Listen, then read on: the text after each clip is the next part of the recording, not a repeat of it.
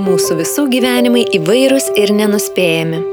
Kasdien mes mokomės, bandome ir klystame. Ne visada lengva, ne visada pavyksta iš pirmo karto. Taip yra ir su žmonių santykiais. Kartais jie pateikia daugiau klausimų nei atsakymų. Būna pasikeičia jų spalvos. O laimingos partnerystės formulė nustoja taip gerai veikusi. Jeigu ir tu nenori stoviniuoti vietoje ir tiki, kad judėjimas į priekį yra tik mokantis, tuomet tu leidi teisingą plokštelę. Nes čia mes kalbame apie pamokas.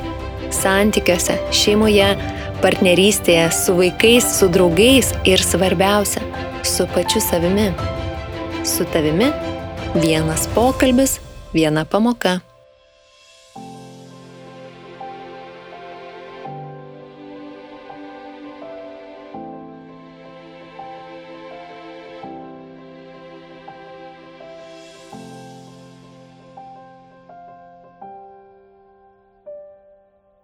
Labadiena, iš Start FM studijos su jumis sveikinasi Indra Laučytė Šarnė. Ir šiandien kalbėsime tema, kuri galėtų skambėti taip. Jeigu nebūsiu pakankamai gera, manęs nemylės. Kalbėsime apie štai šį moterų turimą įsitikinimą, aptarsime, kaip jis veikia gyvenimo kokybę, santykius su partneriu, su vaikais, kaip jis pasireiškia mūsų veikloje, kaip įtakoja emocinė savijauta ir, na, ką mes galime su tuo padaryti. Ir aš labai džiaugiuosi, kad savo mintimis, atradimais, įkvėpimais šioje temoje su mumis pasidalins šiandienos viešne mentorė ir kočerė Džioginta Grodienė. Sveika, Džioginta. Labas, Indra. Labai gera, kad tu šiandien esi čia. Dėkui iš kvietimą, labas, labas visiems. Ir aš labai trumpai tik tai tave pristačiau, bet uh, iš ties tavo istorija ir patirtis yra tokios, na, iš ties įdomios. Tai gal tu galėtum šiek tiek plačiau prisistatyti ir, na, papasakoti, kuo tu užsijimi. Na, istorija tikrai jau pakankamai sukaupta Aha. ir šiandienai e, mano pagrindinė veikla yra būtent samoningos asmenybės ugdymas. Ir tai galima būtų apie tai kalbėti labai, labai daug ir plačiai ir tam aš taikau įvairiausius įrankius. Tai yra vienas iš jų yra coachingas, kitas tai yra mentorystė. Mentorystė jinai būtent yra iš mano patirties, mhm. nes virš 20 metų praleidau uh, verslo korporacijose, tarptautinėse korporacijose, kur padariau labai smagią karjerą ir, ir tapau vienos iš įmonių vadovių ir teko ten praleisti nemažai laiko. Ir tiesiog tame kelyje mane natūraliai pradėjo dominti žmogus, jo žmogus, jo vidus, kodėl vieniems pasiseka, kitiems ne. Ir šalia to pradėjau labai domėtis tais sąmoninga asmenybė, kas su ją vyksta, kodėl kodėl vieniems vieni dalykai suveikia, kiti ne. Mhm. Ir kadangi pati patyriau įvairių patirčių, mane domina būtent labiau moterų lyderystė, kaip moteris eina per gyvenimą, kai jos pasiekia karjerą, kai joms reikia derinti šeimą, derinti įvairias rolės ir kas jas pradeda stabdyti, ne, dažniausiai tai būna ne išoriniai stabdžiai, o mūsų vidiniai. Tai va tie vidiniai stabdžiai mane labiausiai ir, ir domina, Aha. padėti juos pamatyti kitiems. Tai yra gana toks ilgas kelias, sakyčiau, ir įdomus, nes kai pradedi juos matyti, matai tada visur. Mhm. Ir, ir prasideda tas procesas, kuris tiesiog yra toks testinis, ar ne? Labai smagus. Tada gyvenimas pasidaro labai įdomus. Mhm. Kai tampi sąmoninga prisimanti atsakomybę už, už tai, kas vyksta su tavim tavo gyvenime, tada labai įdomu ieškoti savo vidinių įsitikinimų, blokų, kažkokių tai nepamatytų sisteminių suvokimų. Iš ties, ta kelionė yra tokia įdomi ir kai pradedi pastebėti tos tavo paminėtus vidinius stabdžius, mūsų viduje gulinčius tos ribojančius blokus, o paskui supratus, kaip juos galima transformuoti galę, tai, nu, pasaulis tikrai pasidaro smagesnis. Tai šiandien vat ir norisi plačiau aptarti tą įsitikinimą, kad meilės mes turime nusipelnyti. Tikiu, kad tu patvirtinsi, kad e, šitas įstikinimas yra vyraujantis pas moteris ir pasidalink, kaip tu matai, ar mes jį atsinešame iš vaikystės, ar yra kažkokios kitos gyvenimo patirtis, kurios įtakoja jo atsiradimą. Na, tyrimo, tyrimo kaip po tokio nesu atlikusi, ne, tai vienare, tvirtinti šimtų procentų negaliu, aš tik tai remiuosi savo patirtimi darbę su moterimis ir pas mane ateina moteris tikrai daug gyvenime pasiekusios, užim, užimančios aukštas pozicijas, padariusios e, svaiginančias karjeras, e, baigusios po ne vieną aukštąjį ir tikrai daug pasiekusios, bet viduje jos nesijaučia laimingos ir nejaučia va tos meilės ir pilnatvės. Ir kai mes pradedame diskutuoti, kodėl taip yra, iš kur tai ateina, kas tai įtakojo. Vienareiškiškai mes ateiname į tą momentą, į tą ankstyvąją vaikystę, paauglystę, kiekvienai tai yra skirtingai, kai mergaitė augo, jinai buvo formuojama va, tos mūsų aplinkos. Jeigu Taip. gausi dešimtuką, aš tave mylėsiu. Jeigu padarysi namų darbus, mylėsiu. Jeigu sutvarkysi kambarius, būsi mylima. Ir daugybė, daugybė tokių vat, atvejų, tos vat, geros mergaitės, aš tai vadinu geros mergaitės sindromas, kaip mes visos esame auginamos. Ir kaip aš buvau auginama ir dauguma moterų, su kuriuom aš dirbu, jos tai nežinau, 95 procentais turbūt sako taip, būtent taip ir būdavo, kad viskame yra reikalaujama, kad tu būtum tobula, neštum dešimtukus, mokėtum susitvarkyti, valgyti, padaryti viską, vat, mokėtum daryti gerai, šimtų procentų. Ir tada, vat, tada tu jausies mylima, vat, tada tu būsi ta, ta, ta tinkama, kad į tave atkreiptų dėmesį mama, atkreiptų dėmesį tėtis arba galėtum išbėgti pažaisti arba padaryti tai, kas tau teikia malonumą. Taip, daugumą mūsų girdėjom gerą mergaitę ir, ir kaip vertingos būdavom tik tuomet, kai kažką padarydavom. O iš tų patirčių, kurios vėliau tapo mūsų įpročiais, mums ir susiformavo toks įsitikinimas. Ir tas suvokimas atėjo iš mūsų mamų suvokimo, ar ne? Tiesiog matyt, nu, tokia sistema buvo. Uh mhm. Ir tokia sistema ir iki šiol yra. Ir aš, kai pradėjau dirbti su, su, su moterimis ir atsekti vis, viską, tai kartojasi, kartojasi, a, labai įdomu buvo pradėti stebėti, o kaip aš auginu savo dukrą. Uh mhm. ne, ir, ir ta sistema, jinai, jinai persiduoda iš kartos į kartą. Aš nesąmoningai, net pati suvokdama tuos momentus, kada užkraunu va šitą programą, aš kažkaip tai nesąmoningai iš pasąmonės, iš kažkur pas mane atydavo toks modelis, tarsi pareikalauti, nu va dabar padaryk tą, tada būsi gera. Aišku, tai mhm. nėra tiesiogiai, mes taip nepasakome mes gražiai užpudruojam, užkoduojam kažkokiais tai susitarimais šeimoje, pareigomis, dar kažkuom tai, ne, tai nėra toksai tiesioginis pasakymas. Ir labai smagu, kai va tą pastebi, tada pradėti keisti.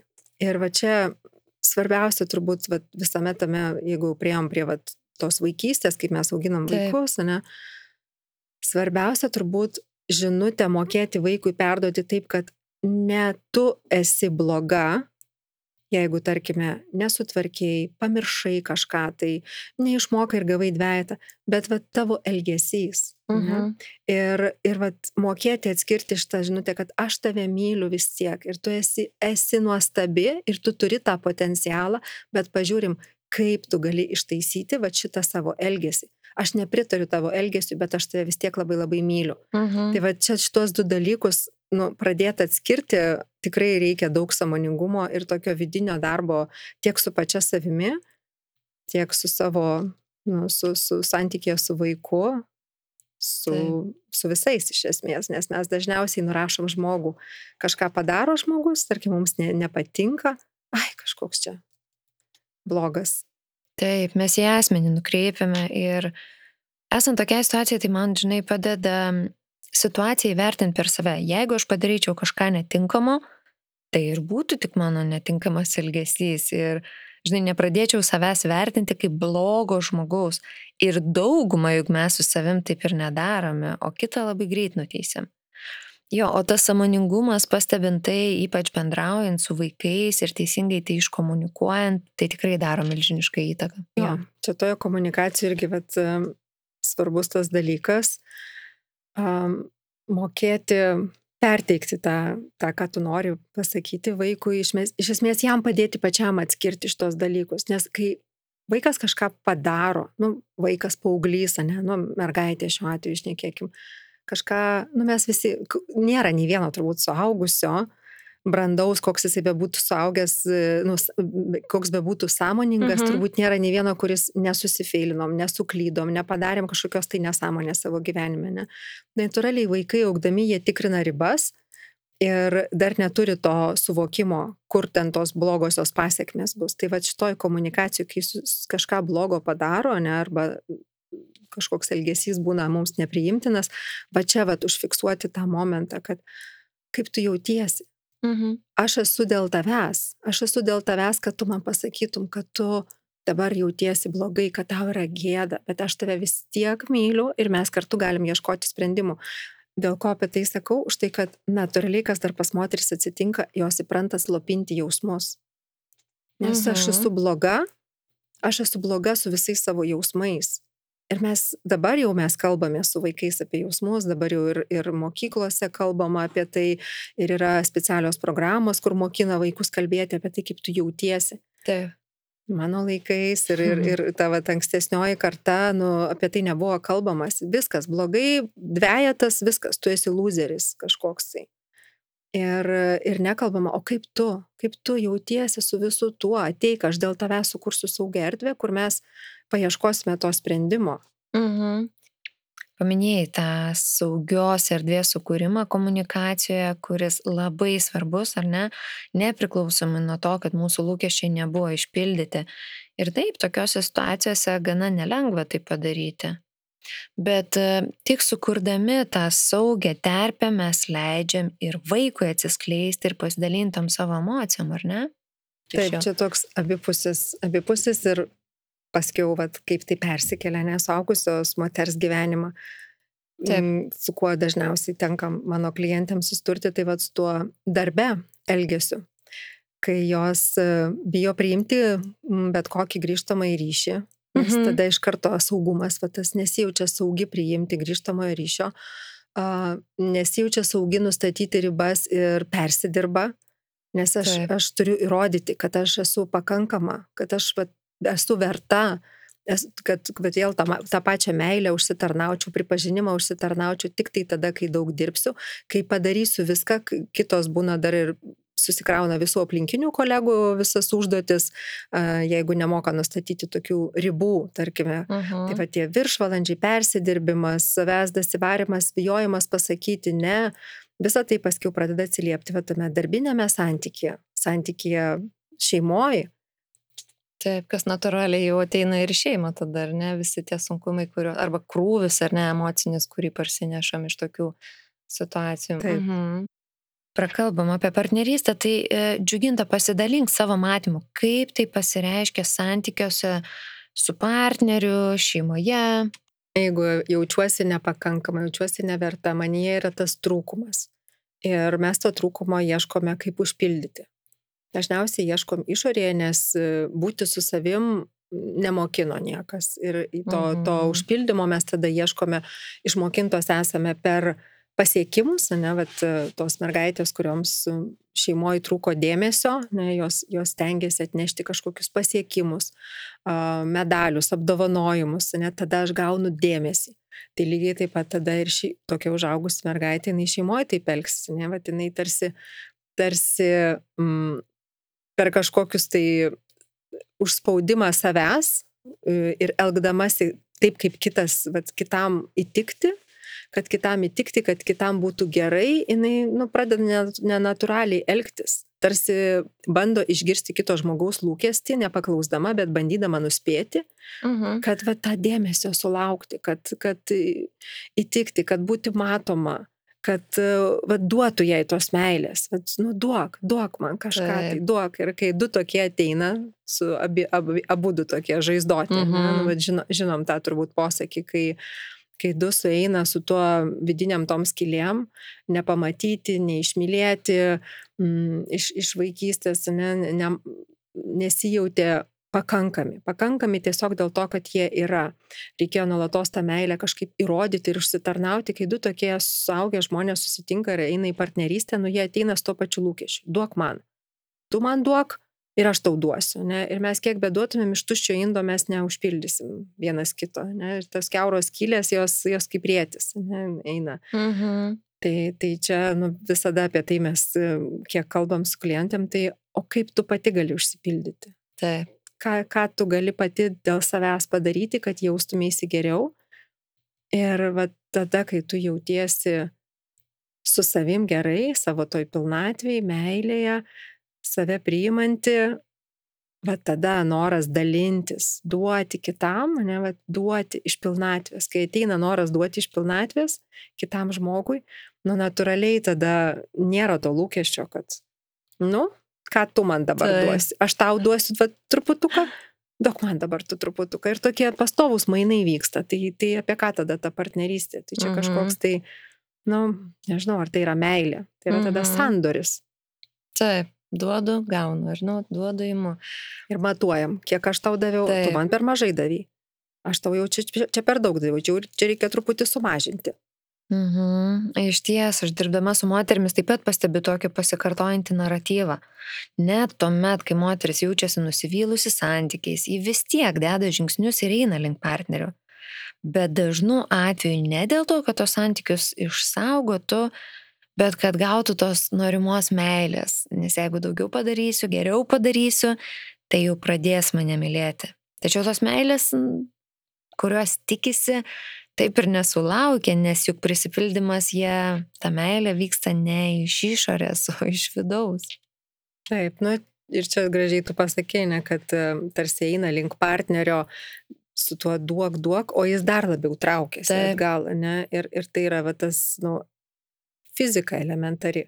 Kuo mes labiau kuo mes labiau kaip ten stumia mane, mhm. tai, tai natūraliai atsitraukia ir, ir, ir tas, tas pliusas, minusas, ne, jis, jis gaunasi, kad atstumimas vyksta ir vyras nori atsitraukti, nes jis jaučiasi, kad iš jo kažko tai reikalauja šitoj mhm. vietoj.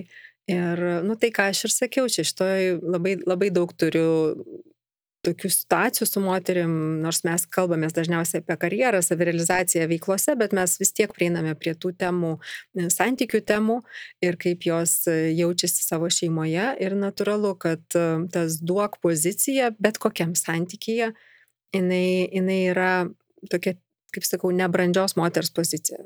Tai yra tripčiojanti mergaitė, kuri jau užaugusi moteris, pagal amžių, o ne pagal kūną, jinai užaugusi, bet viduje jinai lieka ta maža mergaitė kuri trypčioja ir kaip parduotuviai būna vaikai su isterikuoja, ne trypčioja tai. kojom, reikia, duok, duok man tą saldainį, nupirk man tą žaislą ir natūraliai, nu ką nori su tokiu vaiku tada daryti, jeigu jinai viduje va tokia dar yra nebrandi, tai tas vyras ir traukiasi. Kitas dalykas, nu, vyras irgi turi būti brandžioj pozicijoje toj Taip. vyro pozicijoje, mhm. ne, o ne to dar likusio berniuko, šalia kurio galbūt ten yra mama, nors šalia žmona, bet tarkim mamos pozicijoje ir, ir vis sako, nu, padarai namų darbus, nu, mhm. nu, išnešiai šiukšlės, nu. Ir tada, kas gaunasi, jis vis dar jaučiasi tuo mažu berniuku, kuriam norisi užsidaryti ir pasislėpti nuo mamos muštro. Mhm. Ir tada ta mama, ar ne, kabutėse eina vis tiek link tavęs. Ir kaip tu ir sakai, nieko, nieko iš to, to, tik tai slėptis dar labiau norisi, o ne eiti į tą santykį, ar ne? Priešingybė tokia visiška. Mhm. čia reikia daug e, tos savimonės, va, tos savęs suvokimo, nu, kiek aš iš tiesų esu užsipildžiusi va, pati su savim, kiek man yra gera su savim. Išmokti būti su savim tokia, kokia esu priimti save su nesėkmėm, su tuo trūkumu. Nu, okei, okay, trūksta man tos meilės. Pripažinti va tą, kad taip man trūksta. Trūksta, aš nesijaučiu mylima. Tai ką aš dabar galiu pati padaryti, kad jausčiausi mylima? Kas man suteikia va tą jausmą? Mhm. Ir, ir čia yra, nu, nepareikalavimas iš kito žmogaus, o vat, pokalbis labai atviras su savim. Kada aš pati su savim jaučiuosi gerai. Ir labai dažnai to pabuvimo su savim pas moteris nebūna. Oi, kaip jos bijo šito. Nes, nu, ta tyla, tie, tie va, iš vidaus kylantis tokie nepamatyti arba užspausti jausmai, nu, jie yra nemalonus. O norisi užglaistyti gražiais santykiais ir kad viskas pas mane viduje gerai. Tai vad, kai išsivalom tą vidų, pripažįstam, kad taip, nu, vad, Jaučiuosi mm. tokia, neužpildyta dabar. Tai kaip aš galiu save užsipildyti? Pritariu ir aš dar pastebiu, kad moteris neretai tą nenorą nueiti į tą savo vidų, nes baugu, nes nežinau, ką ten rasiu, pradeda maskuoti įvairiomis atsakomybėmis. Aš mama, aš vadovė, aš partnerė. Ir, ir neturiu kada savo skirti laiko, nes aš visą kitą laiką ar ne turiu kontroliuoti visą tai iš vaikystės atėjęs, kad e, jeigu viską kontroliuosiu, vat, padarysiu laikų pamokas, visus, visus darbus, visus pasiekimus atnešiu, diplomus e, už, už lotynų kalbą, už pianiną, už viską įrodysiu, kad viskas vyksta, tai tada gausiu to dėmesio. Ir mes nu, nuolatos tada pradedame toliau eiti per gyvenimą, vat, tuo kontrolės ir, ir pasiekimų keliu ir kai bandome viską sukontroliuoti, tobula, tegul būna pas mane tobula šeima, uh mhm. -huh. tobulas vyras, tobulas darbas, tobula karjera ir tam, kad tai būtų tobula, aš turiu viską sukontroliuoti. O toje kontrolėje jausmo nėra. O kai babūni su savim, tai kyla jausmai. Jausmus tada irgi reikia kontroliuoti. Džiuginta, aš noriu dar grįžti prie to trūkumo jausmo viduje ir prieš pokalbį mes diskutavom apie šio laikinių tėvų vaikus, dar vadinamus nepamatytais vaikais, kurie jaučia tą didžiulį trūkumą savo viduje ar ne tą neužpildymą ir minėjai, kad tenka su jais susidurti. Tai pasidalink plačiau, kaip šis trūkumas pasireiškia save realizuojant veikloje. Jo, tai yra mm, tendencija tokia jau irgi pastebima, kad nepamatyti vaikai, ne? Tai tie, kurie, kurių tėvai galbūt iš, išvažiavo uždarbiauti į užsienius, jie liko čia, gyveno su močiutėmis, arba tie, kurie, kurių tėvai, tarkim, išsiskyrė ir vienas tėvas iš, išvyko ir niekada vaikai nematė. Ir tas vaikas laiką jaučia tą, vat, kad aš, nu, manęs nemato. Nemato ir vadinasi, kažkas su manimi yra negerai. Ir tėvai grįžta, jie priveža krūvas dovanų, priveža krūvas ten uždirbtų pinigų, vaikai kaip ir viską turi, bet jie realiai nėra matomi, va tokie, kokia aš, kokia aš esu. Mhm. Va su savo visais skauduliais, su savo emocijom, su savo pasiekimais, su savo gyvenimo nusivylimais. Ir, ir tai tada atsiliepia tam, kad vėl ką daro tie vaikai, nu dabar jau užaugę, suaugusi, jie deda didžiulės pastangas, kad pasiekti kažko gyvenime, kad būti matomu ir jie labai daug pasiekia, bet mhm. kokia sąskaita. Sąskaita tokia, kad mm, susigadina sveikatą, prasideda įvairios, įvairios lygos ankstyvam amžiuje, pakankamai ankstyvam amžiuje, nes, nes jie tai daro per jėgą, per savęs spaudimą, bet aš įrodysiu, kad aš esu verta, aš įrodysiu, kad aš irgi šitam gyvenime mm, galiu būti matoma, mhm. ne, va, tėti, pamatyk mane, mama, pamatyk mane.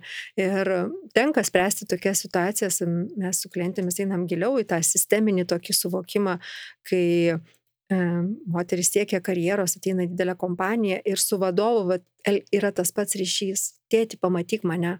Netgi taip. Mhm. Ir vadovas yra, uh, tai vyksta pasąmoniniam lygmenį, mes to, mes to nesuvokiam, kol mes neatsiekam to pasikartojančio pattern, dabar kaip čia įpročio.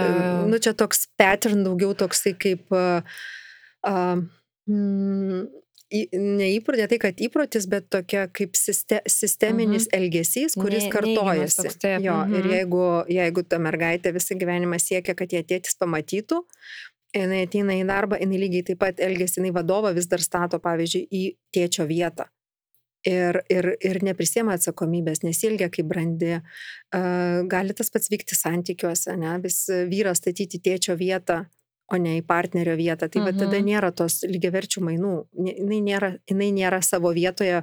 Uh, santykė su vadovu, jinai nėra, nėra jam kolegė arba pavaldinė, jinai elgesi kaip maža mergaitė, Ir, ir ką jinai tiesiog vis, vis persistengia, vis, vis kažką tai daro taip, kad, kad ta būtų, būtų pamatyta, vadovas nesupranta, kas čia vyksta. Uh mhm. -huh. tai, va, tai tie sisteminiai dalykai, jie labai pasimato per, per sesijas, kai mes pradedam kalbėti ir eiti, va, iš, kur, iš kur tai atsikartoja tas tai elgesys. Ir dažniausiai tai ateina va, iš tos vaikystės, kad nebuvo matomi vaikai, nebuvo, nebuvo tiesiog pripažinti tokie, kokie yra Va, tiesiog, kad aš esu va, toks tokia su visom savo savybėm, mylima, priimama ir natūralu mes savęs tada nemokam tokios priimti. Mhm. Ir apie tą vaikų pamatymą, meilės bei dėmesio parodymą skirybų kontekste dar noriu truputėlį sustoti. Dažnu atveju tai mes manome, kad e, tas tėvas, kuris praleidžia daugiausiai laiko su vaiku ar negyvena kartu, ne, ir yra tas, kuris pamato geriausiai vaiką. Bet iš tiesų tai tyrimai rodo, kad net ir tas, kuris galbūt vaiką mato tik vieną savaitgalį per mėnesį, sugeba iš tiesų pamatyti tą vaiką ir būtent atsižvelgdamas į jo meilės kalbą. Ir geba jį pripildyti tos e, meilės taip, kaip kasdienybėje ne visada gali tas kartu gyvenantis tėvas, nes, na, pamatyti vaiką reikia per jo prizmę ir vis tik susitikti jo pasaulyje, ar ne? Jo, ir čia turbūt fainiausia apie tai kalbėti yra per mm, meilės kalbas, meilės kalbų prizmę. Tai duoti, duoti vaikui tos meilės jo kalba, mhm. kokia yra jo meilės kalba, o ne, o ne tokia, kokia mano yra meilės kalba. Jeigu mano meilės kalba yra leisti laiką kartu, o vaiko meilės kalba yra palaikymo žodžiai, tai aš galiu sėdėti su juo ant sofos, žiūrėti daugybę filmų, nes man taip yra faina, arba ten važiuoti kažkur tai leisti kartu laiką parke, Bet jeigu vaikas iš manęs ne, ne, negaus palaikymo tada, kai jam to reikia, kai jam yra sunku, kai jisai gavo dviejatą, jis nesijau, negaus va, to palaikymo žodžių, tai jis nesijaus mylimas. Mhm. Taip. Jo. Labai, ir, ir taip. čia išmanyti reikia abiems tėvams ir aišku, tais, bet kam tu įvardinai skirybų atvejais, tai vaikai dažniausiai prisiema tą kaltę savo kiek, kiek su kuriuo beleistų to, to laiko ir, ir tikrai iš to atveju nereikėtų vengti apsilankyti pas specialistus, mhm. nes vaiko, vaiko taip veikia psichologija ir jisai prisėma kaltę savo, kad kažkas tai su manim negerai. Ir tikrai reikėtų, reikėtų skirti tam, tam dėmesio ir kalbėtis ir tą me, pripažinimą, tą meilę rodyti, bet aišku, kai partneriai išsiskiria nelabai gražiai, ne, tai dar mes ir tą vaiką, kaip sakant, traukiam į vieną pusę arba į kitą. Ir, ir tada ateina moteris pas mane ir sako, aš tai neturiu tėčio. Jis tai paliko mamą, jis tai yra blogas.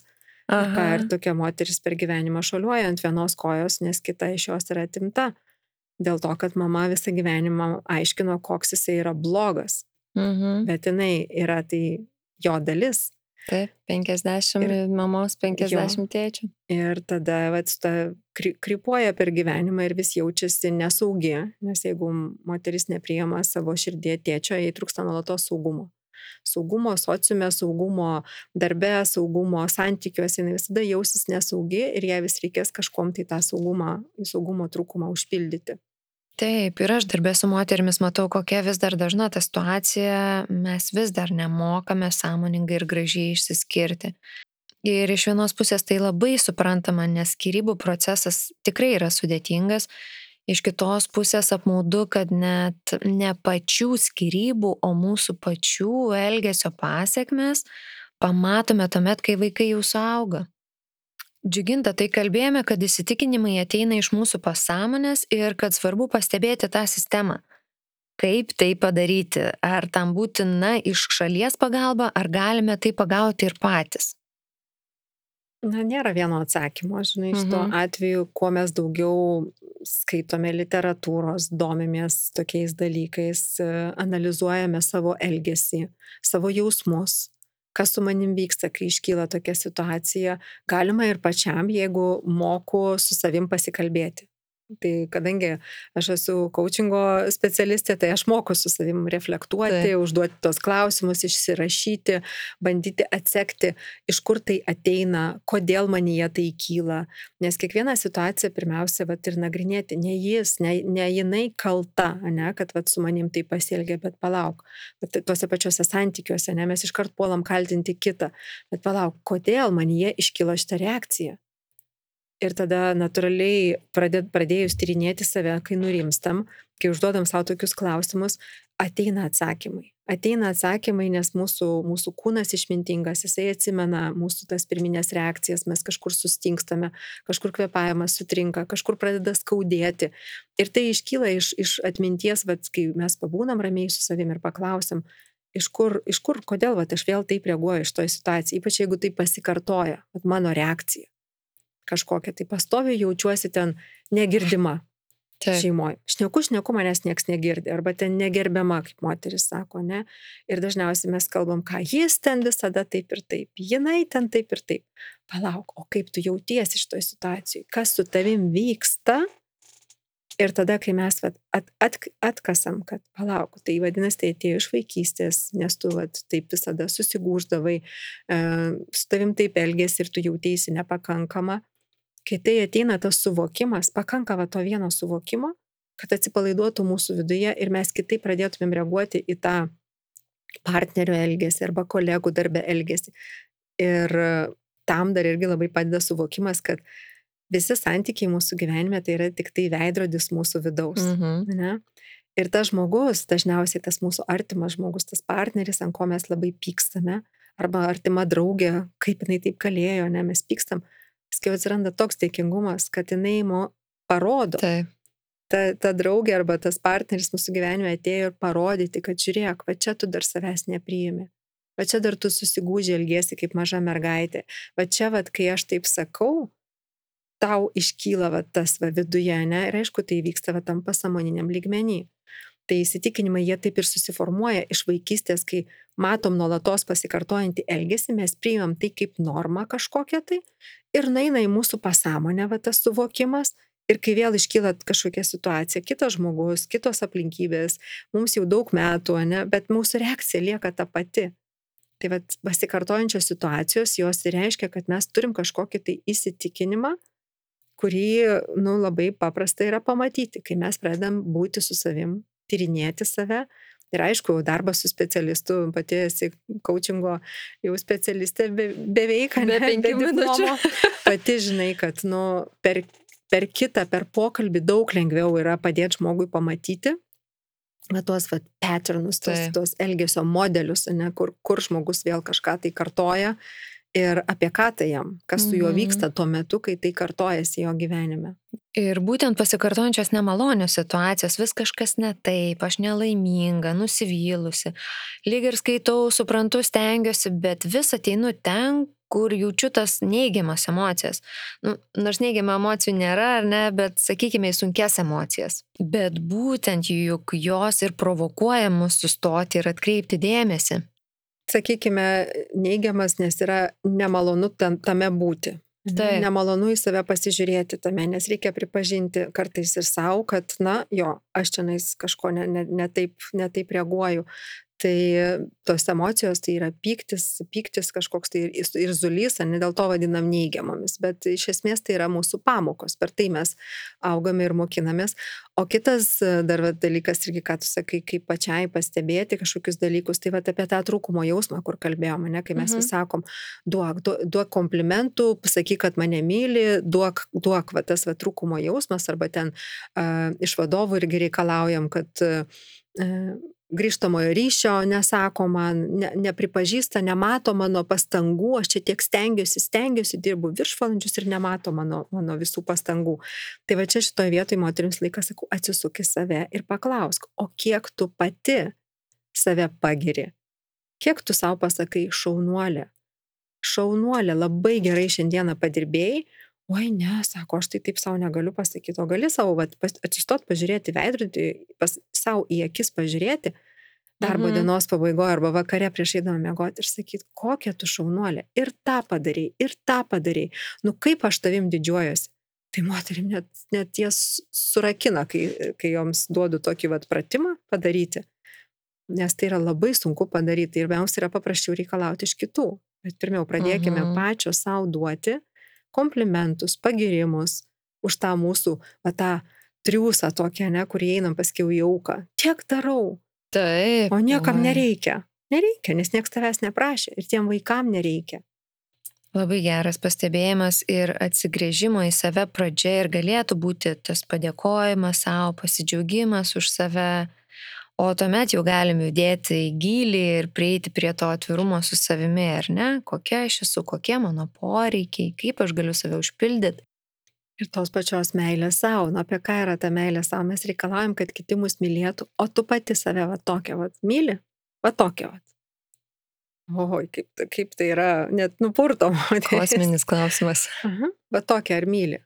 Ok, nelabai. Tai padirbėk su savim. Kodėl tu tokia irzli visą laiką, kodėl nuolatos pavargus ir ka, kodėl tave turi tokią mylėti, jeigu tu pati savęs tokios nemyli. Ir, ir kaip ta, vat, ta savęs nemailė, tai yra ir to užburto tavo elgesio Pasiekmė, rezultatas, jo pasiekmė. Mes papuolame tą tokį taip. nuolatinį ratą ir iš jo išeiti tik tai pati gali. Taip, arba mus išmeta gyvenimo aplinkybės, sveikatos sutrikimai, santykių griūtis, kažkokios tai, bet tie nemalonus jausmai, kaip mes sakėme, ne, bet kažkas tokio, kur sukrečia mus labai labai stipriai. Ir tada moteris tarsi atsibunda iš to rato besisukančio. Ir mhm. tenka atsisukti save. Taip. Džiuginta, e, pabaigai, kalbėdamos palėtėm ir pamokų temą, kaip visi mūsų susitikti gyvenime žmonės yra ir mūsų mokytojai, ir mūsų veidrodžiai. Tai paprašysiu tavęs pasidalinti gyvenimo pamoką, kuri tau ar šiame, ar ankstesniuose gyvenimo etapuose, na, atrodo vertinga. Hmm. Oi, kiek aš jų daug turėjau. Galima įvairius aspektus imti, kadangi tų pačių santykių aspektą, galima karjeros aspektą imti. Kiekvienas santykis buvo pamokos ir, ir iki šiol mano dukra yra mano nuostabi mokytoja, vat, mokina, ką reiškia besąlygiškai mylėti. Mhm. Ir mm, turbūt, jeigu, kadangi esu pas tave, kadangi tu santykių kočerė, ne, tai man iš karto norisi grįžti turbūt į savo santoką ir mano, mano vyras, buvęs vyras, mes esame išsiskyrę, bet uh, mes turime patį gražiausią santykį, kokį gali turbūt turėti um, išsiskyrę partneriai. Ir tai buvo nuostabus mano mokytojas, nuostabus mokytojas man kaip moteriai sugrįžti į save, sugrįžti į save ir atsisukti save. Ir aišku, tam reikėjo skirybų, kad aš tai suprasčiau. Ir, ir aš iki šiol esu jam dėkinga už tą, už tą mano didžiulį vidinį augimo šuolį, kad o kas aš esu kaip moteris, nes aš buvau ta vat, didžioji kontrolierė, kur viskas turi būti surikiuota, sustiguota, mhm. gyvenime sudėliota, o kur tame jausmas, o kur tame moteriškumas. Tai, va, tai man buvo didžiulė, ne, ne tai, kad mokytojas ir pamoka, bet tiesiog tai buvo mūsų va, tokia patyrimas toksai, kad mes turėjom per tai praeiti, kad eitumėm toliau toliau per gyvenimą kiekvienas ieškoti savo patirčių ir va čia yra mūsų labai aiškus sustarimas, kad mes turėjome susėti tam, kad atsirastų mūsų nuostabi, nuostabi dukra. Tai yra didžiausia dovana, kokią tik tai mes galėjom sukurti ir mes suprantam, kad tai buvo mūsų pats nuostabiausias projektas gyvenimo ir dabar tai. judam toliau. Ne, tai va, su tuo dėkingumu, va, didžiulis dėkingumas už tai, ką patyrėm ir, ir judam toliau. Tai, va, tai mano turbūt santykių temoje tai buvo nuostabus nuostabus patyrimas. Fantastika. Kuo daugiau tokių patirčių, po kurių vėliau gali pasakyti, jaučiuosi dėkinga. Tai dėkoju tau, Džiginta, už tą pokalbį, buvo nepaprastai įdomu ir vertinga. Ir su tuo dėkingumu tau ir mūsų klausantėm ir atsisveikinu. Ačiū tau, ačiū visiems, kad klausėt.